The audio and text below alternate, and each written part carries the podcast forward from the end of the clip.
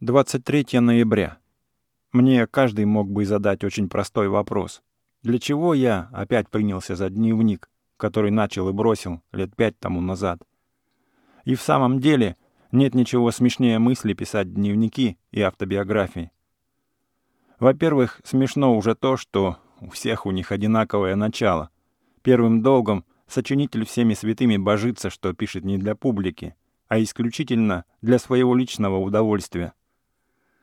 Для того, чтобы я, мол, уже будучи маститым старцем, убеленным сединами и окруженным толпой розовых малюток, мог опять пережить и перечувствовать то, что чувствовал некогда цветущим юношей, и чтобы одинокая слеза воспоминания, или как это там обыкновенно пишут в этих случаях, и начинает горцевать и рисоваться, да еще по дороге к этим почтенным сединам, он 30 раз перечитывает свои воспоминания, никому, кроме него, не интересные — и перечитывает непременно какому-нибудь застенчивому, воздушному провинциальному созданию, которое будет трепетать от наплыва неизвиданных ощущений и потихоньку до слез зевать в платок. Как это, ей-богу, гадко, что самые умные люди готовы смаковать свои личные, мелочно-интимные ощущения и находить в них особенный вкус и толк. Что касается меня, то дневник этот мне чрезвычайно важен, и читать я его никому уже, конечно, не буду. Сегодня доктор сказал мне, что при том образе жизни, который я веду последние три года, то есть при постоянных голодовках, бессонницах и непосильной почти лошадиной работе, у меня может произойти переутомление нервной системы.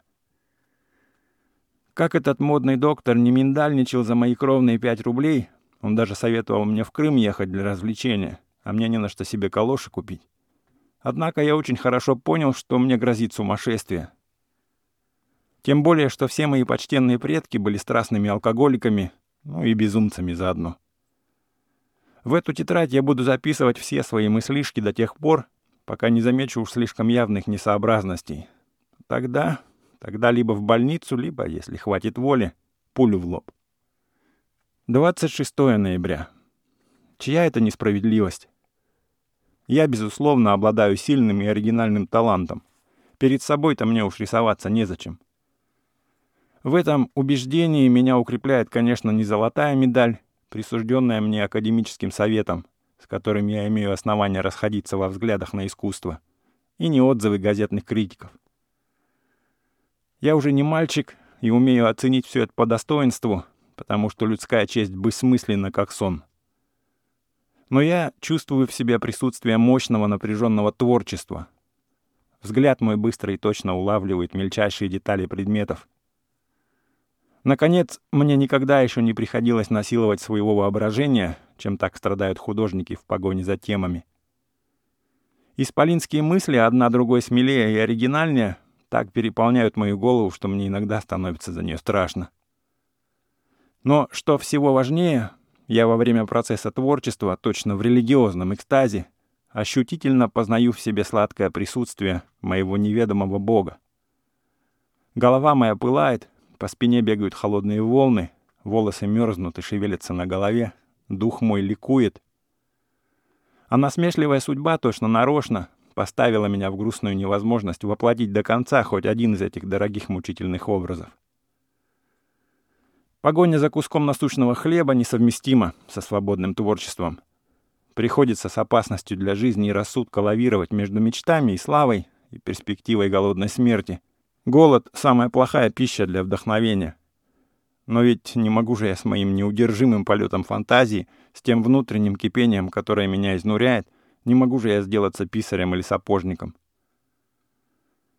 27 ноября. Сегодня как раз я окончил 12-го Пушкина. Я так наловчился их лепить, что могу работать с закрытыми глазами, и все они похожи один на другого, как близнецы. Пушкин их теперь охотно разбирают, по случаю какого-то пятидесятилетия, но хозяин магазина, куда я поставляю статуэтки, недоволен моей работой. «У вас, — говорит он сурово, — нет совсем разнообразия. Нам нужны разные серии. У публики пестрые вкусы. Меня иногда схватывает тошнота при мысли, что приходится размениваться на эту черную паденную работу. Я с ужасом вижу, как после недели работы над иным надгробным бюстом в профилях моих античных борцов начинают появляться тяжелые геморроидальные черты, напоминающие лицо начальника департамента или купца первой гильдии. Но что же делать, если 10-20 рублей позволяют мне в продолжение целого месяца быть хозяином моего вдохновения? 28 ноября. Почему-то принято всеми, что пьяный человек близок к идиотскому состоянию. Поразительно неверное заключение. Я должен, между прочим, сознаться, что пить водку вошло для меня в привычку именно на этой проклятой квартире, которую хозяйка из экономии и благодаря моей неаккуратности почти совсем не топит. Сначала я ограничивался двумя или тремя рюмками, чтобы согреться. Потом это количество перестало меня удовлетворять. Теперь я пишу почти пьяный. Мысль работает страшно сильно и притом с удивительной точностью, постигает такие тонкие подробности своих ощущений, которые трезвый ум непременно выпустит из виду. Только вот язык и ноги не повинуются, да глаза плохо слушают. Именно все предметы теряют резкие очертания и как будто засыпаны песком. Но это ничего не значит. Известно, что многие великие мастера создавали свои бессмертные произведения в том самом состоянии, в котором я теперь нахожусь. Я хотел сегодня работать, у меня есть в виду одна важная вещь, но пролежал на том собачьем ложе, которое хозяйка зовет кушеткой, и мечтал о славе. 29 ноября. Я проснулся ровно в полдень со страшной головной болью. Странный сон снился мне этой ночью. Я видел себя стоящим где-то на окраине города, по всей вероятности была осень. Ветер гудел в телеграфных столбах, мелкий, но необыкновенно частый и холодный дождь застилал все предметы тускло-серым покровом. Начинало смеркаться, и сердце мое сжималось ожиданием несчастья. Вдруг сзади меня послышался топот нескольких десятков лошадиных ног, я обернулся назад и увидел странное зрелище. Десять или двенадцать всадников, одетых с ног до головы в черные одежды, мчались попарно со страшной быстротой. На их громадных лошадях были надеты черные попоны с круглыми отверстиями для глаз. Всадники неслись быстро, не оборачиваясь ни назад, ни в стороны. Каждый из них держал в руке смоляной факел, который горел красным, сильно коптящим пламенем. Я понял, что кого-то хоронят, и действительно из-за угла тотчас же показался катафалк, который три пары траурных лошадей везли так скоро, что не отставали от всадников. Черный гроб весь был завален яркими пунцовыми розами. Я побежал за этой страшной процессией, вскоре очутился вместе с ней на кладбище. Это было чрезвычайно печальное место. Обнаженные деревья скрипели и качались, роняя на землю холодную воду. Пахло сырой землею и гниющими на ней желтыми листьями. Всадники сняли гроб и начали опускать его в яму, но верхняя крышка не была закрыта, и я увидел в нем мраморную статую, изображающую девушку необыкновенной, божественной красоты. Она покоилась на ложе из ярко-зеленой травы, и вся сплошь была одета красными розами и камелиями. Не знаю сам, каким образом, но я сразу узнал ее. Это была спящая психея. Я кинулся к людям, опускавшим гроб, и кричал и плакал, уверяя, что лежащая в гробу жива. Они захохотали и грубо оттолкнули меня, но я опять пробился к гробу, обхватил руками прекрасное холодное тело и ощутился вместе с ним в могиле. Сверху посыпалась земля, все больше и больше. Наконец мне нечем стало дышать, я хотел крикнуть, но мой голос звучал шепотом. Я сделал отчаянное движение и проснулся. 30 ноября. Сегодня опять день пропал даром. Мои борцы мне вдруг ни с того ни с сего противили. Не могу я видеть этих здоровых, грубых мускулов. Для чего, спрашивается, в таком случае я их с любовью вынашивал целые месяцы, для чего ходил на Морозовскую фабрику, где за двугривенный заставлял бороться фабричных парней. Но зато весь день я думал о той дивной статуе, с которой вместе лежал в могиле. Где же я раньше видел это прекрасное спокойное лицо? Это тело нежное, как у девочки, с едва обозначившимися формами груди, гибкая и грациозная, в то же время наивная во всей своей ноготе. И почему это непременно психея, а не дафна или не флора? Меня интересует психология сна. Я много читал по этому предмету. Я очень хорошо знаю, что во сне нельзя увидеть ничего такого, чего когда бы то ни было не видал в действительности. Стало быть, и я мою психею должен был видеть. Но где же? Я перебираю в уме всех классиков, положительно не могу припомнить. Странно знакомое лицо, но описать его нет никакой возможности. Что-то прекрасное в высшей степени и в то же время до нельзя простое. Когда я хочу вызвать его в памяти, оно не является, но стоит мне хоть на секунду задуматься о чем-нибудь другом, оно вдруг так и всплывает перед глазами. 2 декабря. Я едва имею время, чтобы вымыть руки, перепачканные глиною, и набросать несколько строк в эту дурацкую тетрадь. Вот уже третий день, как я, не отрываясь, леплю мою психею.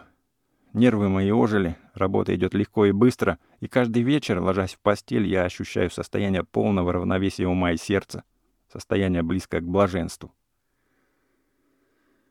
Некоторые воятели изображают психею совершенно физически развитой женщиной. Непостижимое заблуждение.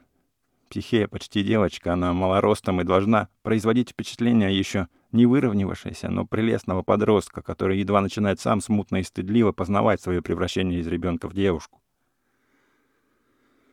Но, кроме этого, я сделал еще более крупное открытие, Никакое тело, кроме девственного, не имеет права быть изваянным или высеченным из какого бы то ни было материала, потому что ваяние есть самое чистое, самое возвышенное и непременно самое целомудренное изо всех искусств. Поэтому скульптор должен работать, не имея перед глазами не только живой натуры, но даже и манекена, а в особенности все губит живая натура. Ибо если к воплощаемой в мраморе мечте примешается тяжелая и грязная действительность, то место мечты заступает порнография. Недаром же в нашем многовековом искусстве употребляются лишь самые простые инструменты — руки и две-три деревянные палочки. Эту тетрадь читать кроме меня никто не будет, поэтому я буду говорить до конца. И Фиди, и Канова, и Торвальдсен, несмотря на всю мощь гения, не могли отрешиться от грубых будничных чувств в своей личной жизни. Только тогда скульптор в состоянии сотворить великое, если он сам чистый, целомудрен. Я изображаю психию спящей. Говорят, что фигуры лежа проигрывают, но меня это не останавливает. 4 декабря. Боже мой, сколько мучений, сколько адского труда и ничего. Не могу никак вспомнить ту психею, которую я видел во сне. С утра до вечера я работаю до одури до истощения. И ничего. Передо мной не спящая психея, а пикантный сюжете с сладостной истоме. Нет, я, должно быть, заработался. Нельзя в самом деле не снимать шесть дней подряд рабочего халата. Попробую немного отдохнуть. 6 декабря. Какой же это к черту отдых? Двое суток не встаю с дивана, и меня душит самый безобразный кошмар. В уме моем самым непостижимым образом перемешались события всех дней. Порой я никак не могу решить, происходил ли какой-нибудь известный факт сегодня утром, или вчера, или, наконец, целую неделю тому назад. Или я читал о нем в книге, или видел во сне. Вообще, я замечал уже не раз, что память у меня очень быстро тупеет, в особенности с того времени, как я бросил все знакомства и почти перестал разговаривать вслух. Она точно у старика, свежа еще по отношению к случаям моего детства, но чем ближе к настоящему времени, тем более она становится сбивчивой и туманной. Большую часть дня я сплю и вижу тысячи снов. И в этих снах я также вижу себя, лежащим на диване, повторяющим тысячу раз одно и то же, обыкновенно самое глупое слово, и не знающим, куда деваться от тоски. Эти пошлые сны так тесно переплетаются с пошлой действительностью, что я временами долго и мучительно раздумываю, где кончается одно и где начинается другое. Иногда я как будто бы отрезвляюсь, с отчаянием хочу выбраться из этого чертовского полуобморока, хочу встряхнуться, рассеяться хоть немного, но через несколько времени сонное колесо опять начинает меня завораживать. Ночь для меня ужасна. Я не сплю вплоть до рассвета и порой со страхом, порой с удивлением созерцаю громаднейшую вереницу картин, статуй животных, знакомых и незнакомых лиц, которые появляются перед моими глазами без участия моей воли и уходят против моего желания. Некоторые лица просто уродливы. Они кривляются, делают страшные глаза и высовывают языки. И когда одно из них уже близко подойдет к моей физиономии, мне становится мерзко точно от прикосновения палача. Чтобы избавиться от этих галлюцинаций, я выпиваю несколько рюмок водки, и мне легче. Не пойти ли мне к доктору? 8 декабря. Случайно погляделся нынче в зеркало. Я не видел себя недели три и просто испугался, когда на меня глянуло длинное, зеленое, страшно исхудалое лицо с обтянутыми точно у мертвеца скулами, со впалыми, окруженными черным глазами. Я просто ненавижу свою наружность, Говорят, что и человек — венец творения. Поглядели бы они на тот венец, который в настоящее время представляет моя персона. 10 декабря. Сумею ли я передать все, что произошло сегодня ночью? До сих пор еще не могу прийти в себя от той массы ощущений, которые мне пришлось пережить. Словами не выразить и сотой доли, но все-таки постараюсь рассказать все по порядку. Среди ночи я проснулся, точно кто-то назвал меня по имени. Это со мной часто случается, если мне в лицо слишком сильно светит луна. Вся моя комната была залита потоком серебряно-зеленого цвета и казалась совсем незнакомой. Стены как будто выросли и раздались в стороны, все предметы высматривались странно и подозрительно. Я каким-то внутренним чутьем понял, что сейчас, именно в эту минуту, должно произойти событие громадной важности. Мой взгляд упал на психею. Она лежала на полу. Ее тело, обложенное мокрыми тряпками и проникнутое нежным матовым сиянием, казалось прозрачным, Машинально схватил я стек и подошел к ней, точно повинуясь чужому влиянию, пообозначил несколько линий, и вдруг я вскрикнул и задрожал от восторга. Передо мной лежала та самая психея, которую я видел во сне, и дивный образ которой так тщетно старался припомнить. Разве есть в человеческом языке средства, чтобы изобразить ту бурную радость, которая поднялась в моей душе? Теперь я понял, от чего ее лицо казалось мне таким простым и знакомым, она есть тот прототип божественной красоты и гармонии, стремление которому вложено в душу каждого человека со дня его рождения и который человечество окрестило избитым названием идеала. Нам, художникам, судьба дает средства постигнуть его, но до этой великой ночи все мы бы учительно и бесплодно гонялись только за его призраком. А я, я бледный, некрасивый и изможденный воятель, я достиг того, что казалось до сих пор невозможным, я схватил это невозможно и заключил его в крепкие осязаемые формы. О, я прекрасно понимаю, что здесь мой талант ни при чем и что моей рукой водил случай, но именно вследствие этого-то никто и не должен, кроме меня, видеть психею, потому что если когда-нибудь дойдет человеческое искусство до такой совершеннейшей степени, то разве через десятки столетий? Человек раньше узнает и подчинит себе все те силы природы, которые теперь его самого порабощают — и когда в конце концов доберется до последнего, до этой вечной истины и вечной красоты, то он уже перестанет быть человеком. А теперь только одному Богу известно, какие последствия может вызвать всенародное появление моей психии.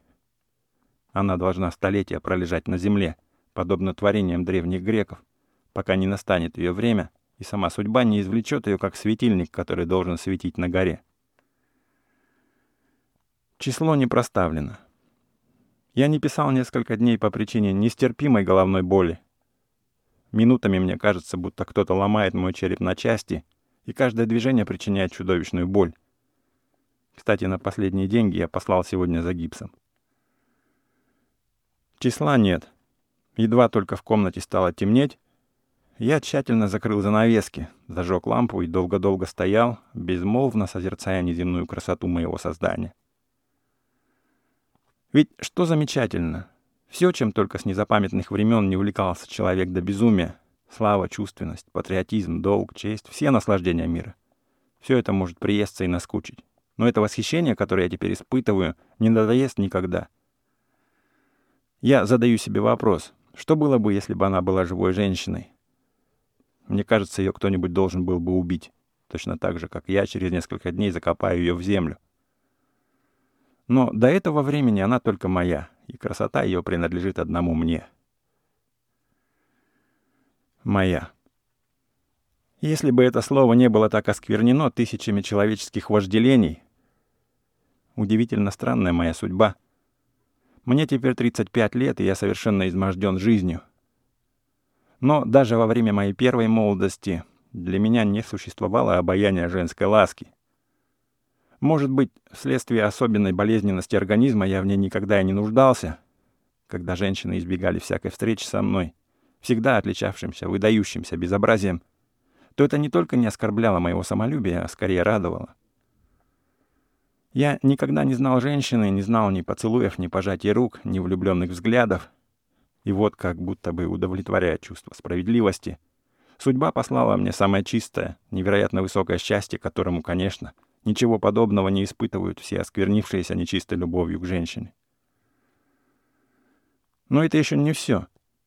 Я знаю, я предчувствую, что для меня здесь скрываются еще большие наслаждения, но до времени одеты тайной.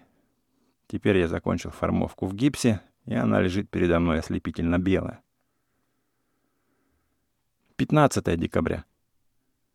Позабыл в дневнике проставлять числа. Впрочем, до того ли мне было? Сегодня хозяйка грустным голосом объявила мне, так как у нас сегодня 15 декабря, то из этого следует, что я ровно три месяца не платил за квартиру. Бедная женщина, кажется, жалеет меня и отчасти немножко побаивается. Впрочем, что ж тут мудреного? Недаром же в языке простонародья названия артист и художник сделались синонимами или сумасшедшего, или жулика. Я пишу, и меня беспокоит весьма странные обстоятельства. Я забываю некоторые буквы, и припомнить их стоит мне большого труда. От чего это? Ну, это не важно. Мне пришла в голову одна очень богатая мысль. Если пословица разрешает каждому барону иметь свою фантазию, то кто же может запретить раз во всю жизнь побаловаться ею свободному художнику? Я придумал вот что. Не помню, писал ли я в дневнике или нет о том сне, когда я ее увидел в первый раз в гробу. Кажется, что писал. Я хочу целиком восстановить в действительности это первое впечатление, то есть положить ее в хороший сосновый гроб, обитый темным бархатом и устланный зеленью. Только где достать денег? 16 декабря. Сегодня ко мне дошел Сливинский, мой коллега по академии. Это очень странный человек. На первый взгляд он производит впечатление помешанного. Волосы у него постоянно взъерошены, взгляд то блуждает без цели, то вдруг неподвижно и пристально останавливается на лице собеседника, которого, однако же, в это время Сливинский не видит и не слышит, занятый своими мыслями. Иногда он внезапно прерывает ваши слова каким-нибудь вопросом, который не имеет ничего общего с происходившим разговором, а является результатом его собственных размышлений. Он ужасно рассеян, страстно любит женщин, чем часто бывает мне противен, и всюду ищет приключений. В жизни он совершенный ребенок. Если в его присутствии разговор заходит о житейской прозе, Сливинский молча грызет ногти. Его конек — психология вообще, психология женского сердца в особенности — я люблю изредка с ним разговаривать, потому что мне иногда приходят в голову такие удивительные мысли, которые всякому, кроме Сливинского, покажутся сумасшедшими. Но он меня понимает с полуслова и даже знает наперед, что я скажу. Это у него какой-то необыкновенный дар. Временами же, когда нам особенно часто приходится видеться, мы так глубоко залезаем друг к другу в самые сокровенные уголки души и выкапываем оттуда такую дрянь, что становимся злейшими врагами. Я услышал его голос еще на лестнице и хотел было послать сказать, что меня нет дома. Только было уже поздно. Я едва успел стащить с кровати простыню и покрыть психею. Ни один человек, покуда я жив, не увидит ее. «Что у тебя за вид такой?» — спросил Сливинский, не успев еще поздороваться и разглядывая самым бесцеремонным образом мою фигуру. «То есть как это какой вид?» «Рога у меня, что ли, выросли?» — спросил я нарочно грубо, чтобы отвлечь его от этого щекотливого направления. «Не, не рога. Рога это было бы куда ни шло, а вот лицо у тебя как выжатый лимон стало, под глазами синяки». Я молчал. «А знаешь, брат, что?» — вдруг быстро и волнуясь спросил Сливинский. «Тебе не приходит в голову, что ты скоро должен умереть?» «Перестань, пожалуйста. Не веришь? Но я в твоем лице ясно вижу черты особенной духовной красоты, понимаешь? Я часто наблюдал, когда лежал в клинике. У нервных людей за несколько недель до смерти видно, как дух, освобождаясь, разрушает свою темницу. Впрочем, бросим об этом. Чем ты теперь занимаешься? Работаешь? А, мне приходится хитрить. Впрочем, я раньше знал, что так будет. И я отвечал так равнодушно, что даже сам себе удивился. Ни один талантливый актер не овладел бы тоном так естественно. Вот лежу на диване, понемножку думаю о бессмертии, с хозяйкой по вечерам беседую. Вообще провожу время занимательно и не без пользы. Сливинский уперся в мое лицо своим тяжелым взглядом. «Все это ты врешь, братец», — заключил он внезапно. «У тебя теперь внутреннее кипение идет». «Ну да ладно, на откровенность я не напрашиваюсь. Я к тебе вот зачем пришел. Представь себе спиритизм, если с ним поближе познакомиться, вовсе оказывается не такое шарлатанство, как о нем протрубили. И он со свойственным ему пылом и красноречием начал излагать свою невероятно смелую, но в то же время не лишенную остроумия теорию медиумизма. Воспользовавшись его минутной остановкой, я спросил, «А ты что же делал это время? Что ты мне о себе ничего не рассказываешь?» «Я палец о палец не ударил», — отвечал Сливинский, необыкновенно быстро оставив своих стучащих духов. «И знаешь почему?» Во-первых, потому что у меня оказывается призвание вовсе не к скульптуре, а к женщинам. Любовь к женскому телу, должно быть, и заставила меня заниматься нашим искусством. А во-вторых, и это я уже говорю совершенно серьезно, наше с тобой искусство страшно бедное.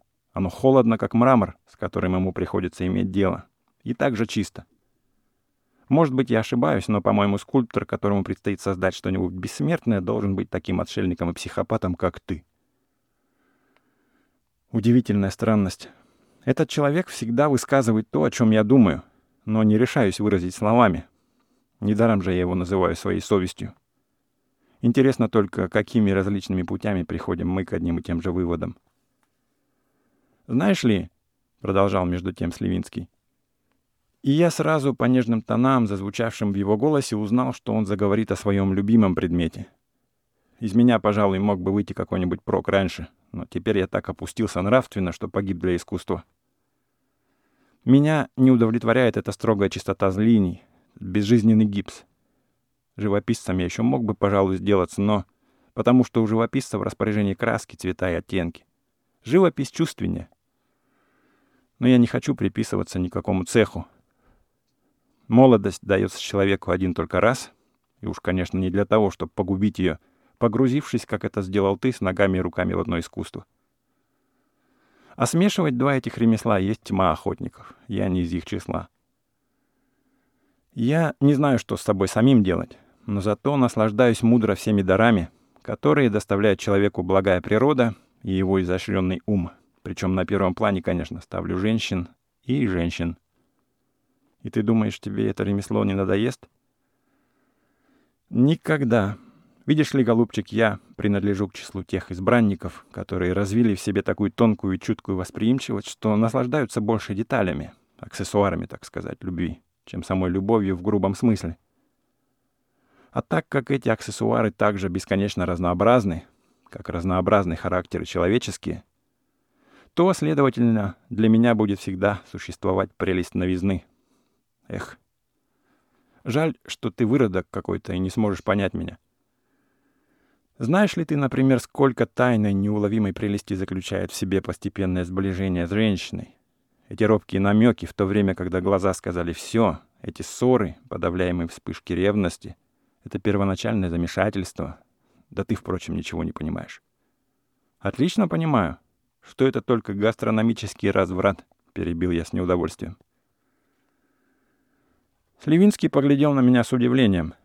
Он как будто не считал меня возможным на такое возражение. «Может быть, ты и прав», — протянул он задумчиво, но тотчас снова весь оживился. «Да, но сколько в этом разврате борьбы? Сколько раз приходится напрягать все способности ума и силу воли, м? Послушай, ты знаешь, до чего может дойти воля человека? Думал ты об этом когда-нибудь? На этот раз я заметил, что Сливинский с интересом ожидает моего ответа. «Я не ручаюсь. Вполне ли я понял твой вопрос?» — отвечал я. «Но если ты так же, как и я, под понятием о воле подразумеваешь всякое хотение жизни, то ведь тебе должно быть известно, что я всегда ставил человеку в заслугу, возможно, большее отрицание этой самой воли. «Ах, оставь ты в покое прах своего Шопенгауэра», — досадливо воскликнул Сливинский. «Я тебя спрашиваю про волю в житейском смысле. Про есть в смысле силы самых прозаических желаний.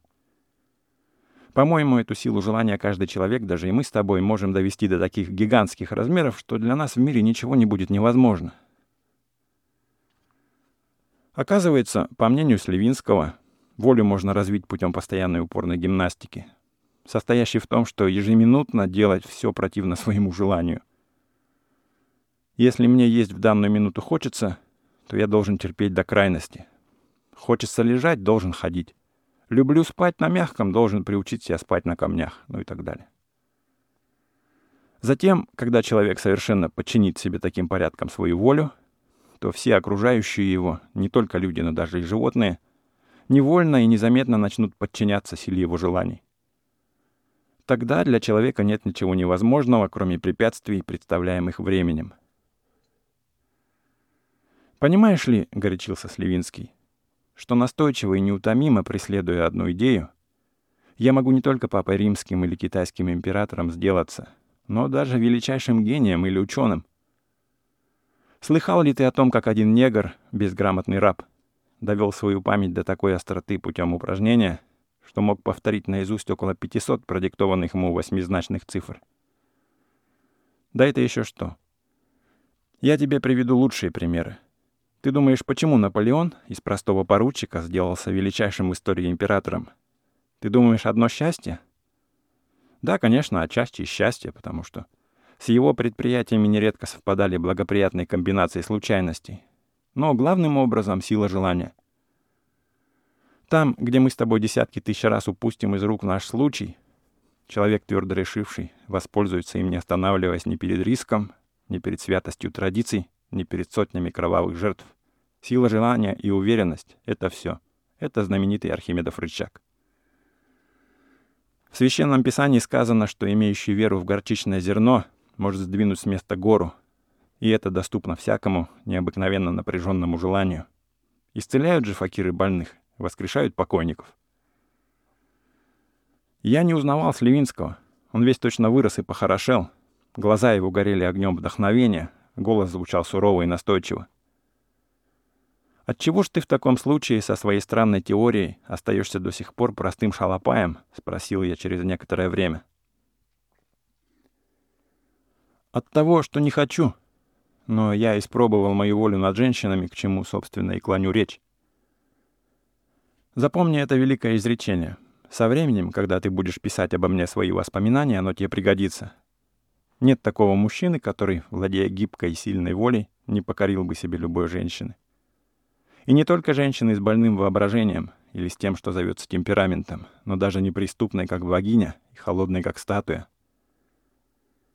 По-твоему, пожалуй, настоящую статую можно так загипнотизировать? Я чувствовал, предлагая этот вопрос, как побледнели мои щеки. Точно заглянул в черную пропасть, и жутко, и весело. «Можно», — серьезно отвечал Сливинский. «Ты вспомни миф о Галатее. А ведь, как известно, нет ни одного мифа без основания. Да я тебе уже сказал раз, что нет ничего невозможного для сильной воли. Наконец, если ты не оживишь статую, то ты сам, понимаешь, сам поверишь, что сделал это. Сливинский скоро стал прощаться и, уходя, спросил, что это у тебя покрыто простыней. Можно взглянуть? Если бы я кинулся на него и схватил бы его за горло, как мне хотелось это сделать в первую минуту, то этот диковинный человек, пожалуй, насильно добрался бы до моей тайны. Но я не двинулся с места, протянул ему для прощания руку и ответил, собрав все присутствие духа. Так, труха разная валяется. Однако я и не подозревал никогда в себе такого запаса хитрости и самообладания. Тотчас по уходе Сливинского сделал ширмы из простыни, занавесил ими тот угол. Числа нет. Голова моя кружится, руки дрожат и отказываются повиноваться. Не знаю, буду ли я в состоянии собрать мысли, чтобы связно передать все случившееся. Когда наступила ночь, я опустил занавеску и зажег лампу. В комнате сразу стало как-то строго и таинственно. Глаза мои не могли оторваться от белых ширм, загораживающих угол. Казалось, за ними происходила какая-то неслышная, незримая жизнь. Меня неудержимо тянуло за эти ширмы, но я медлил и, охваченный лихорадкой, старался растянуть это жгучее ожидание как можно дольше. Наконец, волнение мое возросло до нестерпимости, и я решился. Глубоко затаив дыхание, осторожными неслышными шагами подошел я к простыням, спускавшимся с потолка, и раздвинул их дрожащей рукой. В этой маленькой внутренней комнатке в три шага в квадрате была сладкая и чуткая тишина, какая может быть только в святилище. Она лежала на широком грубом холсте, с ног до головы укрытая простыней, слабо обрисовывавшей ее чудные формы. Она лежала на спине, несколько согнув левую ногу. Голова ее, склоненная немного на бок, покоилась на левой руке, а правая небрежно спускалась на землю. Я не скажу, чтобы мне было страшно. Если бы она в эту минуту поднялась со своего каменного ложа и обратилась ко мне со словами, я не испугался бы. Я даже как будто ожидал этого. Но я с трудом владел своими членами. Они отяжелели, точно насыпанные песком. В глазах чрезвычайно быстро мелькало множество мелких блестящих точек. И вот, хотя я все время строго следил за своими ощущениями, я явственно заметил, что простыня, покрывающая возвышение груди, медленно опускается и поднимается, колеблемая тихим дыханием. Сердце мое билось, как барабан, и все время ныло какой-то томительной сладкой болью. Затем я теряю нить. Помню только, как я тихо опустился на колени, склонясь головой к полу, как осторожно приподнял уголок простыни, как приблизил свои губы к ее ноге. Но когда я ощутил губами ее холодное тело, нестерпимо сладкая боль около сердца вдруг мгновенно вспыхнула и разрослась, как пламя, облитое спиртом. На секунду у меня мелькнула мысль, что это смерть.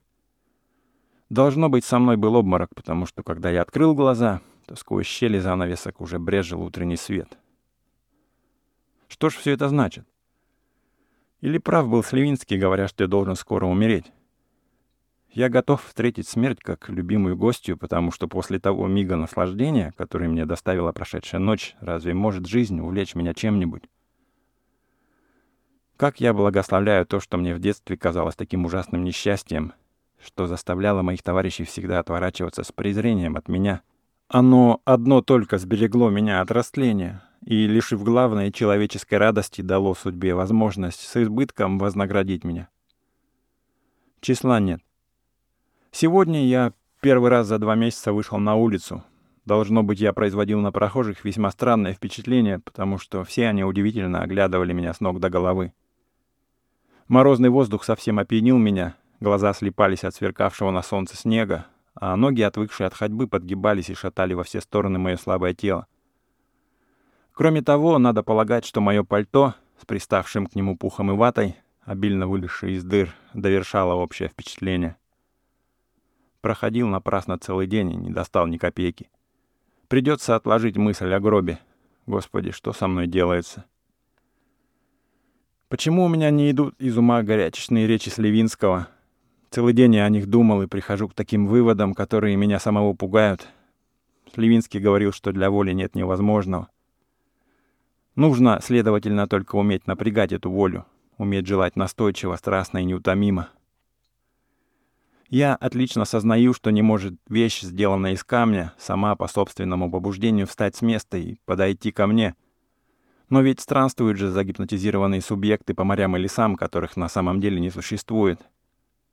Стало быть, испытывают же люди то, чего в сущности нет и что испытано быть не может. Впрочем, в этом вопросе сам черт ногу сломит. Я опять проснулся среди ночи от неожиданного толчка и быстро сел на постели. Луна светила необыкновенно ярко, и, казалось, в ее лучах проносился однообразный журчащий шепот. Видел ли я во сне что-нибудь или раньше, еще днем, думал о каком-нибудь важном деле, но мне казалось, что я забыл нечто очень важное. Все старался припомнить. И вдруг точно молния мой мозг озарила страшная мысль. Надо уметь желать. Я с большим трудом поднялся с кровати и опять же с тем сладким замиранием в сердце прокрался за перегородку. От холода, волнения и слабости мое тело шаталось, трепетало. Челюсти часто и неприятно дрожали и стучали друг от друга. Осторожно и медленно, боясь потревожить чуткий сон психеи, стащил я с нее простыню. Она не шевельнулась ни одним мускулом, и только грудь ее едва заметно поднималась и опускалась. Сколько всемогущей красоты было в ее спокойном лице, в нежном полупрозрачном ногом теле. Я собрал весь запас силы воли и, сжав кулаки так крепко, что ногти вошли в мясо ладони, до боли стиснул зубы и сказал повелительно и уверенно «проснись». И вдруг среди жужжащей тишины раздался глубокий прерывистый вздох. Неподвижное лицо оживилось улыбкой. Глаза открылись и нежно встретились с моими. Блаженное и острое ощущение около сердца опять вырвалось и хлынуло по всему моему существу чудовищным потоком. Я закричал и рухнул вниз — но прежде чем лишиться сознания, я почувствовал, как холодные обнаженные руки сомкнулись у меня на шее. Я не понимаю, что значит эта мрачная комната с решеткой, из-за которой выглядывают какие-то странные усатые лица. Или это та самая темница, из которой, как говорил Сливинский, должен освободиться мой дух? Боже мой, как трудна победа. Временами я бьюсь головой о стены моей темницы, рву на себе волосы, вырываю из своего лица куски мяса. Когда же все это закончится? Победа. Руки не повинуются мне больше. Легкие с каждым дыханием захватывают все меньше и меньше воздуха. Но в недосягаемой высоте сквозь волны лучезарного света я уже вижу твою нежную улыбку, мое божество, моя психея.